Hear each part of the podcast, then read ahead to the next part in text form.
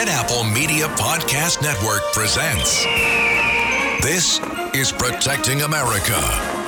Now, here's Emmy winning journalist Rita Cosby. And welcome to another edition of Protecting America. I'm Rita Cosby. Former President Trump recently announced that he is running again. This comes as President Biden just turned 80 years old, and even some in the Democratic Party don't want him or his VP Kamala Harris to spend a second term in the White House as president and VP. And joining us now to discuss this is Nick Adams. Nick is a 2020 Trump campaign surrogate.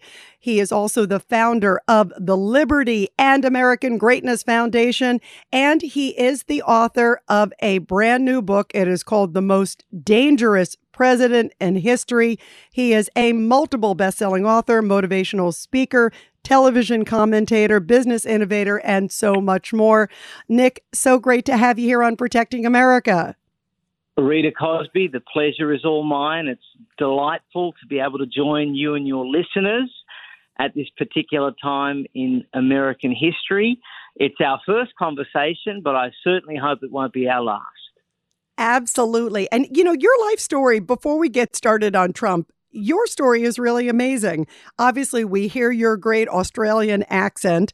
And is it true that what you were elected to the youngest deputy mayor in Australian history in Sydney age 21? Talk about that and how you made it to America, your incredible journey, which I know you profiled in one of your books. Well, Rita, thank you for that. Look, I'm 38 years old, so I'm a young man, but it is true. I can't convince your listeners that my accent is from Brooklyn. It is indeed from Australia, and I spent the first 32 years of my life living in Australia, born there, went to school there, raised there, the whole lot. That did include, yes, getting elected at the age of 19 to local government, and then just 18 months later, becoming the youngest deputy mayor in Australian history in Sydney, a record which I believe still stands to this day. But my heart was always with America, and I like to joke that I was really an American trapped inside an Australian body for the first 32 years of my life. I was always bold and entrepreneurial and liked colouring outside of the lines and doing things differently and blazing a trail and trying to leave a legacy. And all of those things, while they're very noble, there's a lot of cultures that are inhospitable to people that take that approach to life.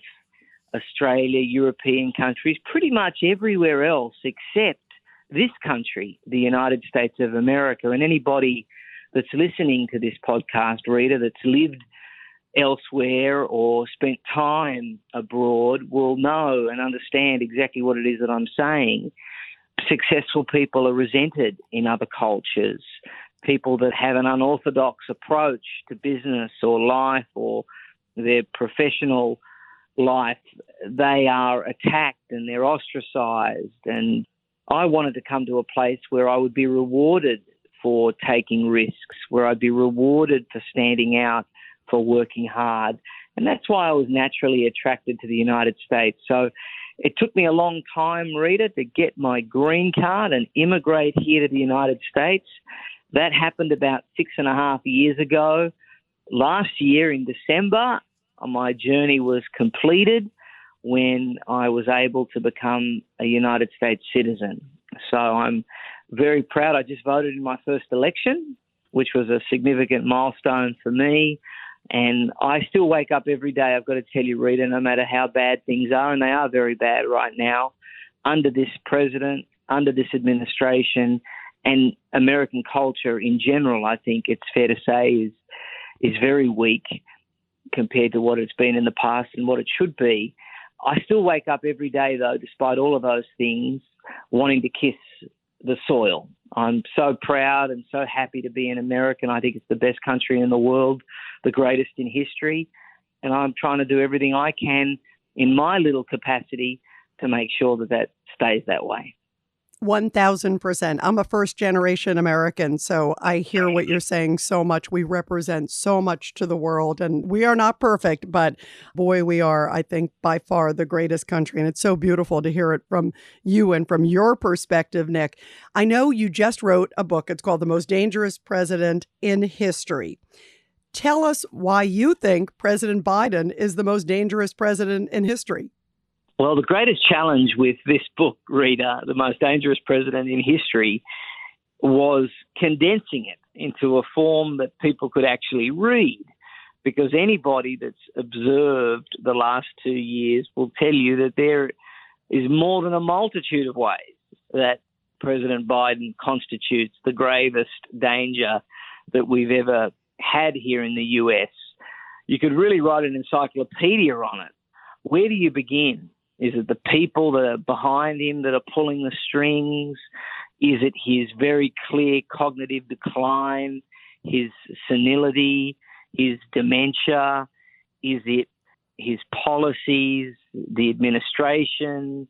Is it the corruption of his own family, unprecedented really, in terms of his son and his brother and himself as the big guy?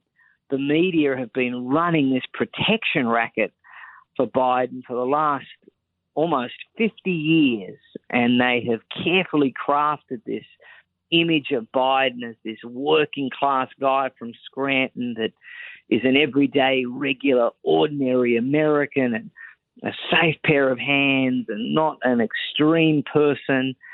And nothing could be further from the truth. And that's why my book is doing so well, Rita, right now. It's because it blows the lid off everything that the media and the elites and the Democrats have been hiding about Joe Biden for so long. It exposes so much of it. And I like to say that Democrats or the people that are running the show have Joe Biden exactly where they want him senile and in the White House. Why do you believe the media is covering up for Joe Biden?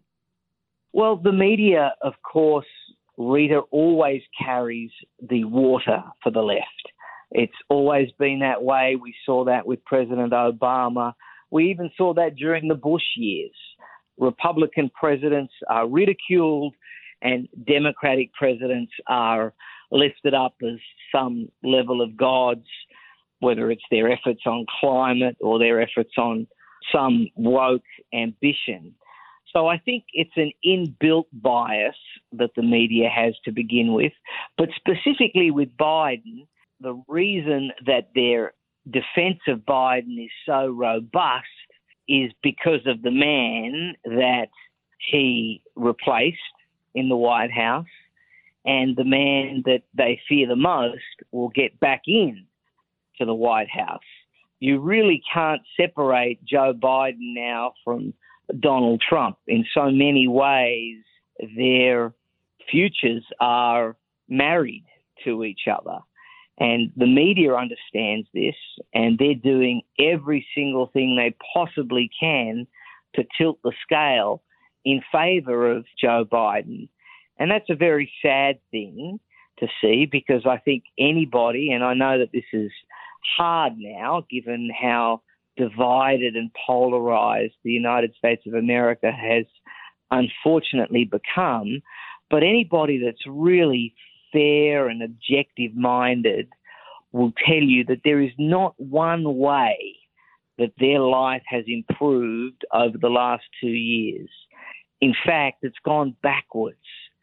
And the truth is that Donald Trump's four years in office were fantastic for everybody every color, every age, every pocketbook. He was the best president that we could possibly have hoped for. He really rescued the United States from teetering on the precipice of the Clinton mediocrity that would have encapsulated all of us. And so that's why they want to protect Biden, because by protecting Biden, they also damage Donald Trump. You believe also that President Trump, who just announced, and so far he's the only guy who's officially announced that he's in the presidential race, you believe that Donald Trump is going to get the nomination, and you believe that he's going to get the presidency again. Why? Well, Rita, look, I think he is the only person that can really pose a unique challenge to the system. And if you want to judge Donald Trump's likelihood of winning again, the way to do it, I think, is by looking at how hard they're trying to destroy him. We don't see anybody else being targeted on this level that Donald Trump is. There's a reason for that. There are some great Republicans out there, but at the end of the day, they're not outsiders, they're politicians. Donald Trump was and is so unique because he doesn't need anybody else's money. He's not beholden to donors. He's not beholden to the special interest groups that typically anybody that occupies the role of president has to be by virtue of the way that politics works. That's why Donald Trump is so unique, and that's why he was able to have such a consequential presidency. I mean, consequential in a way, if you look at the court, if you look at what he was able to achieve. And I might just mention, Rita, considering what he achieved, and then imagine if the Republicans within his own party had supported him like they should have. The achievement would have been even more extraordinary. So we're really dealing with a man that is an American icon. He transcends politics. He's a cultural figure. And I just spent a bit of time with him a couple of days ago at Mar-a-Lago. It was my first one-on-one with him since he's left the White House. And I can tell you, I mean, he is every bit as sharp, as intimidating, as lion like as you can imagine. I mean, this is a man that means business. I think anybody that saw his announcement speech last week, he was disciplined, he was serious, he was focused. He really means business. And I think that he struck a chord with the American people. There's a lot going on in terms of elections, people's concern with election integrity, obviously the president's own concerns with it. A lot of people have a lot of doubts about the last election, but I think it's important to look forward rather than back. And I think that's what the president's going to do. And I pray that he wins again. I'm confident that he will. Rita, I think he will become the 47th president.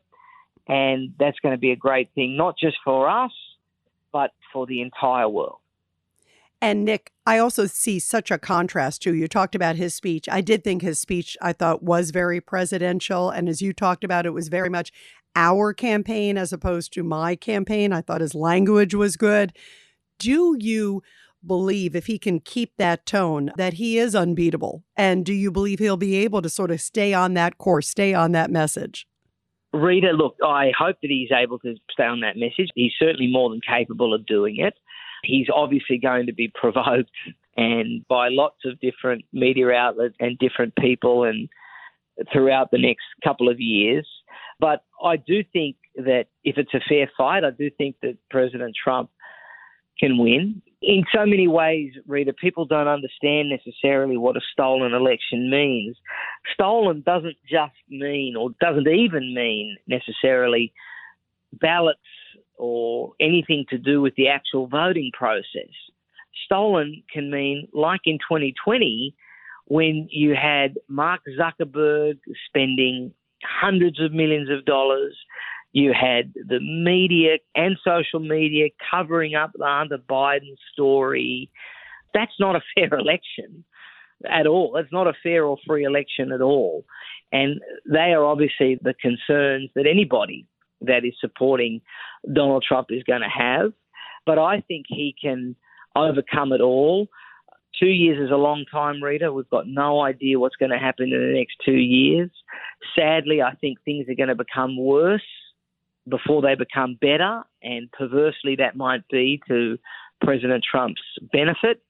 But we have to wait and see. But certainly, if he stays on message, if he makes this a compare and contrast between him and Joe Biden, if he makes it clear that this is just a pause, which is another really great thing I loved about his speech the other day, where he called it a pause, this four years of Joe Biden. If he can make the case to the people on day one, Keystone Pipeline, I'm signing it back into law.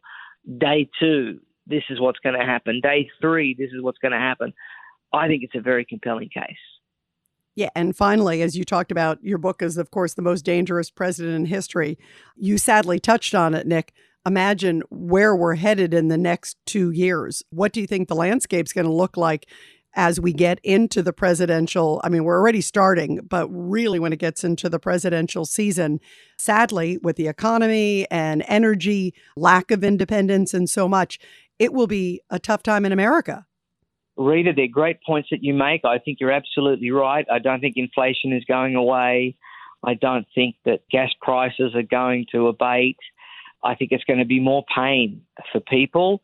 Their 401ks are not going to be even what they are now. Unfortunately, we're dealing with people that are economic troglodytes. They don't understand what it takes to run a strong economy.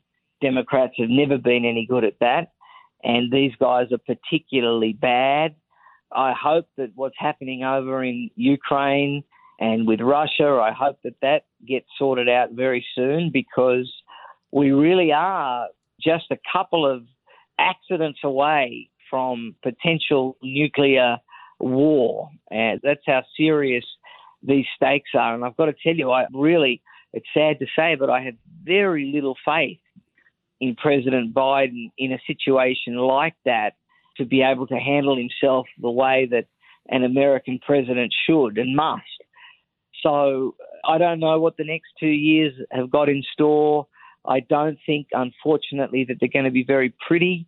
Any study of Joe Biden, like I did in my book, The Most Dangerous President in History, any study of him suggests that we're in for a fair bit of pain over the next couple of years. I think he's going to run. I think they're going to wheel him out if they have to, Rita. I don't think they're going with anybody else. So I think this is going to be a rematch of 2020. And I think that we could get President Trump again. Yeah, and I think we are in for a bumpy, bumpy ride in the meantime. Nick Adams, it is so great to have you here. Everybody got to check out his awesome book, The Most Dangerous President in History, as we're talking about so many major things happening, not just domestically, but around the world, as Nick was just talking about too, that are on the line. Everyone be sure to subscribe and share to this podcast. Nick Adams, thank you so much for all you do to keep America safe, your now second homeland. I love that. And also to protect our principles of freedom and liberty and thank you just for your love of our great country. I love your journey here and how much you really appreciate America. Thanks for being here, Nick. Thank you, Rita. It's been a pleasure. And everybody, I'll be back soon with another great edition of Protecting America. And of course, you can catch me every weeknight, 10 p.m. to midnight on the legendary WABC radio. This is Rita Cosby, and thanks for all you do to protect America.